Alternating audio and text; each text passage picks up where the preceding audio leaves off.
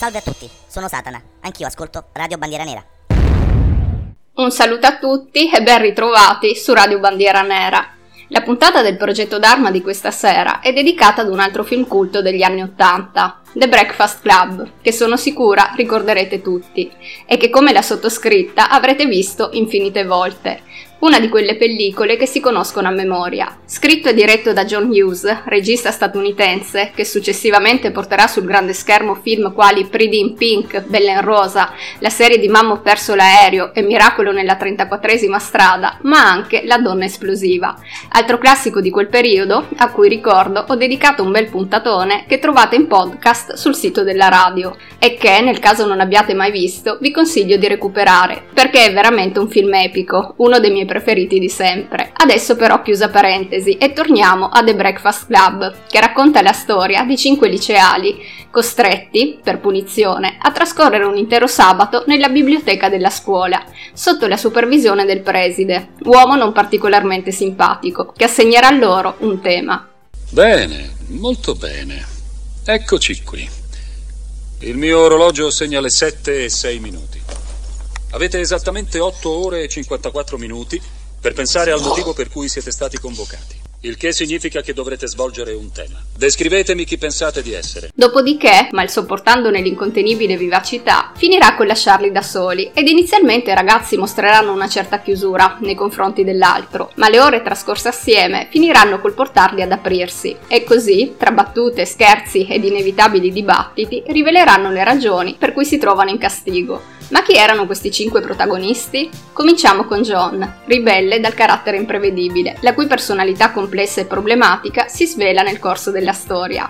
Dal momento in cui metterà piede nella scuola, dimostrerà un profondo disprezzo per le regole e le convenzioni sociali e con il suo atteggiamento provocatorio e battute taglienti cercherà di mettere gli altri studenti in imbarazzo, come in questo caso. Dimmi, tu sei vergine? Guarda, ci butto sopra un milioncino di dollari, Saccarina, che tu lo sei. Beh, se dici di no, sei una suora. Se invece dici di sì, sei una puttana. La voce femminile era quella di Ellison, di cui parleremo a breve, e questa sua battuta mi fa sempre venire in mente questo verso tratto dalla canzone Male al cubo di Immanuel Casto. Per aver detto no ci chiaman frigide, per aver detto sì ci chiaman zoccole, e chissà se il suo voleva essere un omaggio al film di Hughes. Altro momento memorabile, che sicuramente ricorderete, Che roba è? Sushi. Sushi? Sì. Riso, pesce crudo e alghe. Ma come, non ti piace la lingua di un ragazzo in bocca e poi ti piace quella roba? Comunque, nonostante modi rudi, scopriremo però che in realtà John è una persona sensibile e molto vulnerabile e che soffre a causa del rapporto turbolento che ha con il padre. Il classico ribelle dal cuore d'oro, insomma, un po' come lo era Dylan McKay di Beverly Hills. Serie tv a cui ricordo, altro piccolo spazio pubblicità, ho dedicato una delle vecchie puntate del progetto Dharma e che come sempre potete recuperare sul sito della radio. Ma torniamo a John, anzi a Judd Nelson, l'attore che lo ha interpretato, diventando così un'icona del cinema adolescenziale di quel periodo e che dopo il successo iniziale prese parte a diverse altre pellicole, dimostrando anche una notevole versatilità recitativa. Ma nonostante l'inizio promettente, la sua carriera ad un certo punto subì una battuta d'arresto e pur continuando a tutt'oggi a lavorare in ambito cinematografico e televisivo, non è più riuscito a raggiungere lo stesso livello di successo di The Breakfast Club. Passiamo adesso a Claire, non solo ricca, ma anche la ragazza più popolare della scuola, e questo per via dell'avvenenza e l'aspetto sempre impeccabilmente curato, tutto molto rosa Barbie, che la fa apparire come una sorta di principessa. Tuttavia, nonostante una vita apparentemente perfetta, nel corso del film ci si rende conto che la giovane in realtà si sente spesso sola, intrappolata nelle aspettative che gli altri, ed in particolar modo i genitori, hanno su di lei. E sarà proprio il confronto con gli altri quattro protagonisti, con il ribelle John in particolar modo, ad offrirle l'opportunità di esplorare le sue vere emozioni e di evolvere, rompendo così il muro che aveva costruito attorno a sé.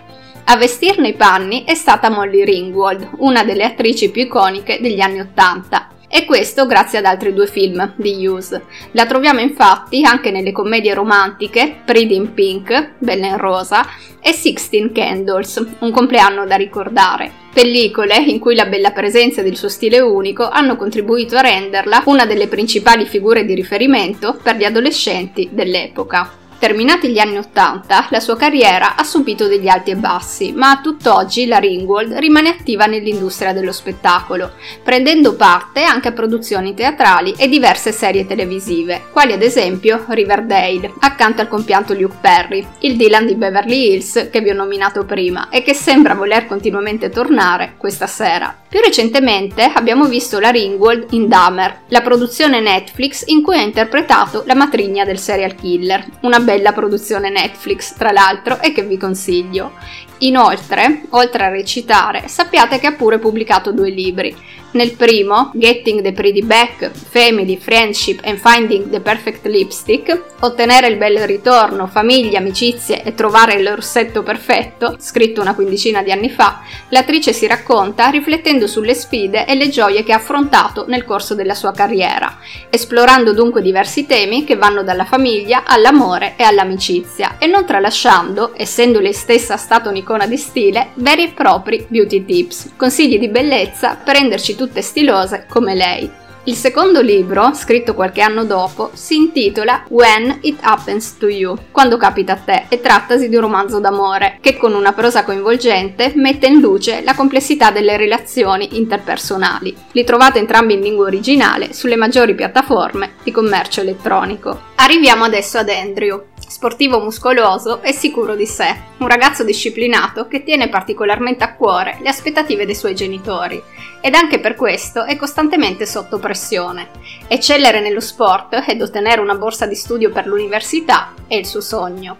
Apparentemente sicuro di sé, in realtà Andrew dimostrerà di essere molto vulnerabile, un personaggio complesso che nasconde una profonda fragilità dietro la sua maschera di forza e determinazione. A dargli vita, con un'interpretazione davvero convincente, è stato Emilio Estevez, figlio dell'attore Martin Sheen e fratello di Charlie Sheen, anche lui attore, come dire, buon sangue non mente. E di bei film, oltre a The Breakfast Club, ne ha fatti tanti. Lo troviamo infatti anche in Saint Elmo's Fire e Giovani Pistole, giusto per citarne alcuni, e la sua carriera continua ancora oggi, anche in veste di regista e sceneggiatore.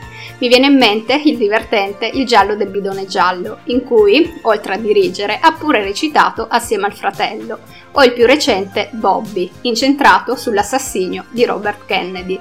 Un altro personaggio di The Breakfast Club è Ellison, quella che prima abbiamo sentito dare manforte a John mentre tormentava Claire con i discorsi sulla verginità. Ellison è una ragazza eccentrica, enigmatica e solitaria. È tutta vestita di nero e con i capelli spettinati, è tutto l'opposto di Claire. Inizialmente disinteressata all'interazione con gli altri studenti, finirà piano piano con l'aprirsi, rivelando una grande intelligenza ed una buona dose di acume intellettivo. Potremmo un po' definirla la darchettona del gruppo, una sorta di benedetta dei ragazzi della terza C ante litteram. Ed anche qui ricordo che ai ragazzi della terza C ho dedicato uno speciale che trovate tra i podcast. Comunque, ad interpretare Ellison fu Ellie Sheedy, attrice nota per aver preso parte anche ad altri film, quali War Games, Giochi di guerra e Cortocircuito.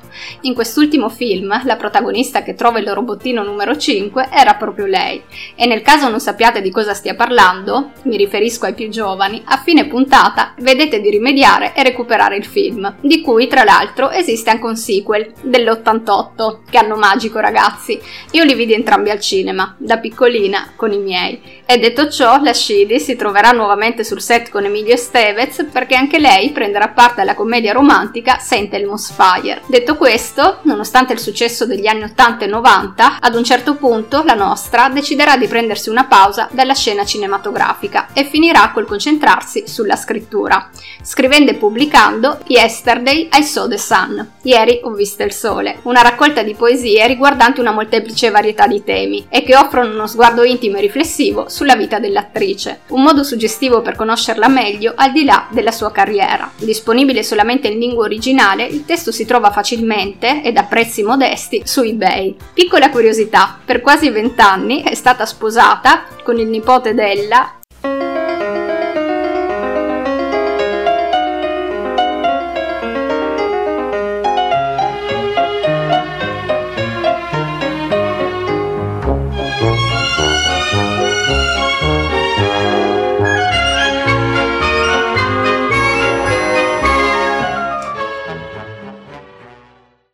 della signora in giallo. Ovviamente mi riferisco all'attrice Angela Lansbury. Da suo nipote, tra l'altro, ha avuto anche una figlia, ma poi hanno divorziato. Negli ultimi anni la Shidi ha fatto ritorno al cinema, recitando però in ruoli minori, ma questo non le ha impedito di rimanere una di quelle figure riconosciute e rispettate nel panorama cinematografico. Il quinto ed ultimo protagonista del film è Brian, ragazzo diligente e con una forte propensione per lo studio, il primo della classe, insomma. E sarà proprio lui, una volta giunto il momento di abbandonare l'istituto e tornare a casa, ad assumersi l'incarico di redigere il compito assegnato dal preside. Sentite un po'. Caro signor Verno, accettiamo di essere stati in punizione a scuola di sabato qualunque sia stato l'errore che abbiamo commesso. Ma pensiamo che lei sia proprio pazzo a farci scrivere un tema nel quale dobbiamo dirle cosa pensiamo di essere. Tanto lei ci vede come vuole. In termini semplici, per essere più chiari, quello che abbiamo scoperto è che ognuno di noi è un genio. E un atleta. E un pazzo. Una principessa. E un criminale. Abbiamo risposto alla domanda? Con affetto. Il Breakfast Club. A vestire i panni di Brian fu Anthony Michael Hall, altra vecchia conoscenza del progetto Dharma, perché è tra i protagonisti principali della Donna Esplosiva, di cui vi ho parlato ad inizio puntata. Delle altre pellicole a cui ha preso parte non possiamo non menzionare Sixteen Candles, un compleanno da ricordare, in cui ha recitato accanto a Molly Ringwald, la Claire di cui vi ho parlato questa sera, e Edward Mani di Forbice, nel ruolo del prepotente ed arrogante fidanzato di Kim, Winona Ryder. Ma di film ne ha fatti veramente tanti, dimostrando una certa versatilità nel passare da commedie adolescenziali a film di genere ben più drammatico o serie televisive, come ad esempio The Dead Zone, ispirata al romanzo La zona morta di Stephen King e di cui era il personaggio chiave, continuando così ad essere un volto riconoscibile nel mondo dello spettacolo. E proprio lui fu il primo ad essere scelto nel cast, accettando di buon grado il ruolo di Brian. E, piccola curiosità, per creare un'atmosfera autentica e genuina, pensate che la madre e la sorella dell'attore furono scelte per interpretare rispettivamente, indovinate chi? Proprio la madre e la sorella di Brian. Che storie! Per il ruolo di Claire ai provini si presentarono attrici del calibro di Jodie Foster e Robin Wright, quest'ultima altra vecchia conoscenza del progetto Dharma, in quanto protagonista del film La storia fantastica, pellicola culta anni 80 a cui ho dedicato una puntata e che, assieme alle altre, trovate tra i podcast. Comunque, alla fine, come abbiamo visto, il ruolo andò a Molly Ringwald, che però originariamente era stata chiamata per interpretare la scontrosa e solitaria Ellison. Ma tanto era il suo desiderio di interpretare Claire, la ragazza più sofisticata e popolare della scuola, che alla fine il regista si vide costretto ad accettare la sua richiesta scelta che indubbiamente si rivelò un successo, visto che la Ringwald riuscì a rendere Claire uno dei personaggi più memorabili e caratteristici del film. Così a vestire panni di Ellison fu dunque Lishidi, che con un'audizione molto convincente, sin da subito, trasmettendo un forte senso di inquietudine ed alienazione, dimostrò di essere perfetta per il personaggio. Per il ruolo del ribelle John, inizialmente si pensò di contattare Nicolas Cage, ma poi si optò per Emilia Stevez, come direte voi? Emilia Stevez non vestiva i panni dello sportivo Andrew? Ebbene sì. Alla fine ci fu un altro scambio di ruoli e per impersonare John venne scelto Judd Nelson, che però fece tribolare non poco il regista, in quanto, leggenda vuole che, L'attore si è rimasto nel personaggio anche fuori dalle riprese, mantenendo un atteggiamento intimidatorio nei confronti della povera Molly, l'attrice che ha dato vita a Claire, e creando così un ambiente poco confortevole, tanto che, ad un certo punto, il regista pensò persino di licenziarlo cosa che poi, come abbiamo visto, alla fine non fece. Una volta scelto e riunito l'intero cast, Hughes era pronta a dar vita a quello che a tutt'oggi viene considerato una pietra miliare del cinema degli anni Ottanta, Eppure, adesso sembra quasi incredibile, inizialmente dovette affrontare forti resistenze da parte degli investitori e l'unico modo per superare il loro scetticismo fu quello di accontentarsi di un budget modesto, cosa che lo portò a girare la pellicola in un'unica location, risparmiando così sui costi di produzione. E pensate che The Breakfast Club ha registrato incassi superiori a 50 milioni di dollari, risultato straordinario considerando che per realizzarlo ce n'è voluto soltanto uno. il film venne accolto con estremo entusiasmo anche dalla critica, che oltre a sottolineare la maestria del regista, lodò l'interpretazione dei cinque giovani protagonisti. Questa che vi leggerò adesso è una breve recensione apparsa sul New York Daily. Sentite un po'. The Breakfast Club è un film che funziona particolarmente bene perché continuiamo ad aspettare che esca dal suo set claustrofobico per regalarci la tipica e banale scena di sesso o di violenza da film per adolescenti e fortunatamente, con nostra grande gioia, ciò non accade. La straordinaria abilità di Hughes nel ritrarre l'universo giovanile contemporaneo, unita a un cast straordinario, conferisce al film una freschezza unica. È praticamente impossibile rimanere indifferenti di fronte a questo autentico capolavoro cinematografico. Niente male direi. E a questo punto non mi resta altro che parlarvi della colonna sonora, che senza ombra di dubbio ha contribuito anch'essa a creare l'atmosfera unica del film. A far da padrone è sicuramente Don't You Forget About Me, The Simple Minds, brano creato appositamente per il film, che ha raggiunto le vette delle classifiche di mezzo mondo e che ora ci ascoltiamo.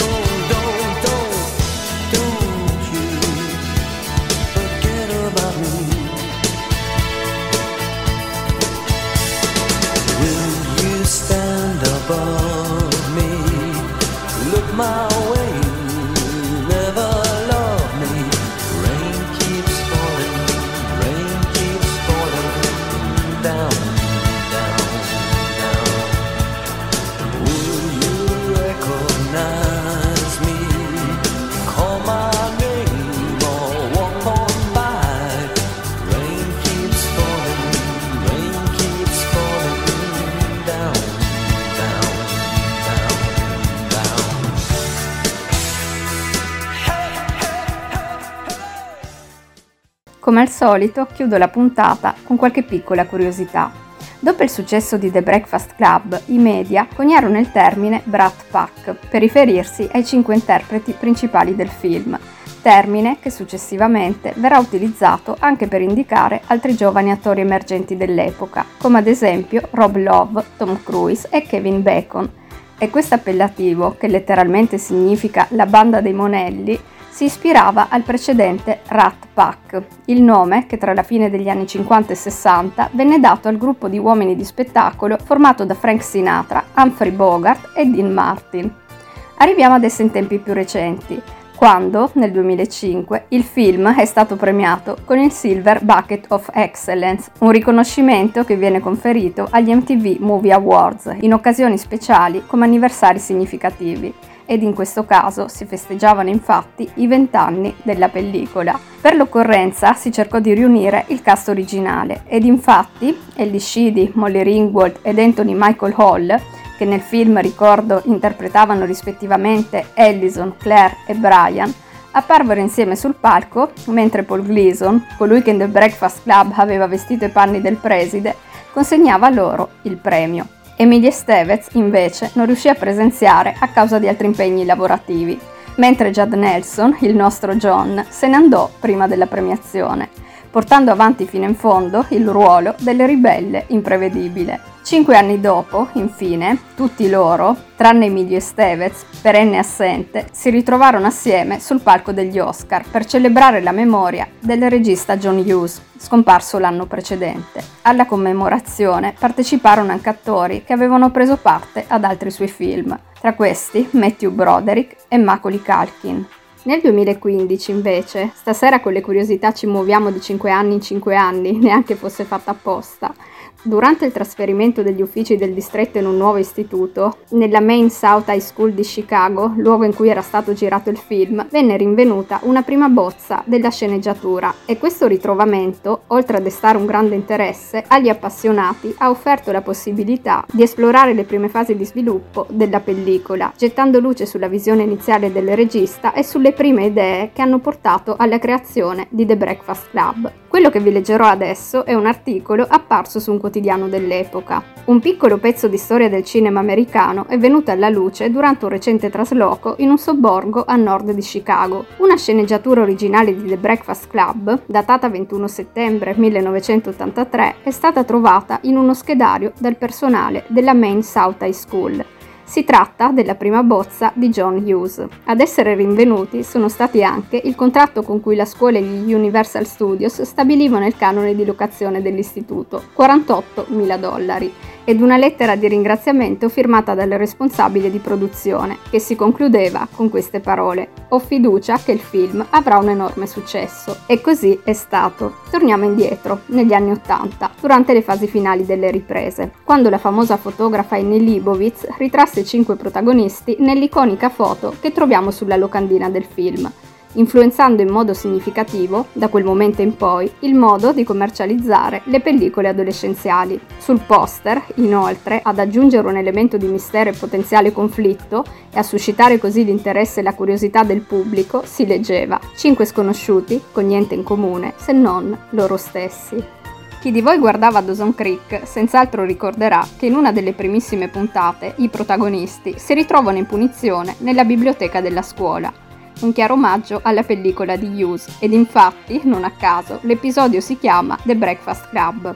Ancora, Matt Groening ha rivelato di essersi ispirato al John Bender di The Breakfast Club per dare il nome a uno dei personaggi principali della serie animata Futurama, il robot Bender. E non solo, il film deve piacergli davvero tanto, visto che in una puntata il protagonista nasconde il suo portafortuna all'interno del vinile della colonna sonora e a chiudere l'episodio sarà proprio Don't You Forget About Me, rafforzando ulteriormente il legame con la pellicola di Hughes. E non dimentichiamo che Matt Groening è anche il creatore dei Simpson, e poteva mancare un omaggio al film anche in questa serie? Ovviamente no. Sappiate infatti che il tormentone di Bart, Ciucciami il calzino, nella versione originale Eat My Shorts, è una frase pronunciata da John con l'intento di provocare ed irritare il preside. Sentite un po'.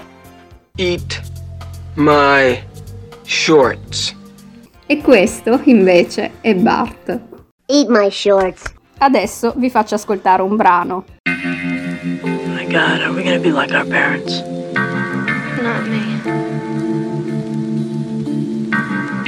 Ever. It's unavoidable.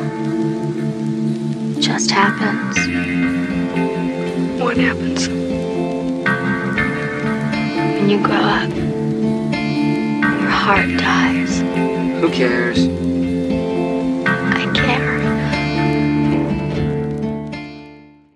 Si trattava dell'intro di Folly del gruppo britannico Bastille, che oltre al chiaro omaggio a Badalamenti propone una conversazione tratta direttamente dal film The Breakfast Club. Quando cresci il tuo cuore muore, dice lei. A chi importa? chiede lui. Risposta, a me importa parte di un dialogo avvenuto tra Edison e John durante un momento di confidenza all'interno della biblioteca.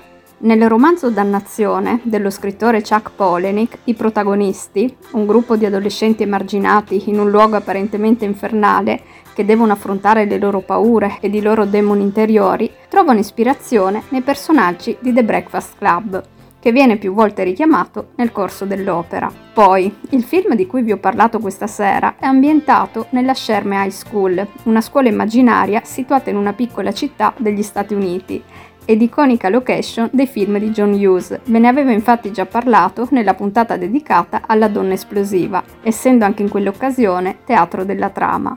Ultima curiosità, Abbiamo visto che il ruolo della madre e della sorella di Brian furono interpretati rispettivamente dalla madre e dalla sorella dell'attore, ma non vi ho ancora detto che a vestire panni del padre ci pensò lo stesso Hughes, il regista. Si tratta di un piccolo cameo, seppur non accreditato, che mettendo in luce il suo coinvolgimento a tutto tondo nella realizzazione del film, conferma la dedizione e la passione da lui messe nella realizzazione di questa meravigliosa pellicola. E per questa sera è veramente tutto. Prima di salutarvi sulle note di un altro brano tratto dalla colonna sonora del film, We Are Not Alone, della cantante statunitense Carla De Vito, come sempre vi ricordo che potete mettervi in contatto con me tramite la pagina Instagram che è scritta tutto in minuscolo progetto-basso-dharma-basso-rbn pagina che vi consiglio comunque di seguire per rimanere costantemente aggiornati sulle nuove prossime trasmissioni. Nel caso voleste scrivermi per lasciarmi le vostre impressioni su questa puntata, non mancate di dirmi chi fosse il vostro personaggio preferito. Mi raccomando, più d'arme e meno dramma. Nel mentre continuate ad ascoltare Radio Bandiera Nera, la nostra radio, un bacione e a presto.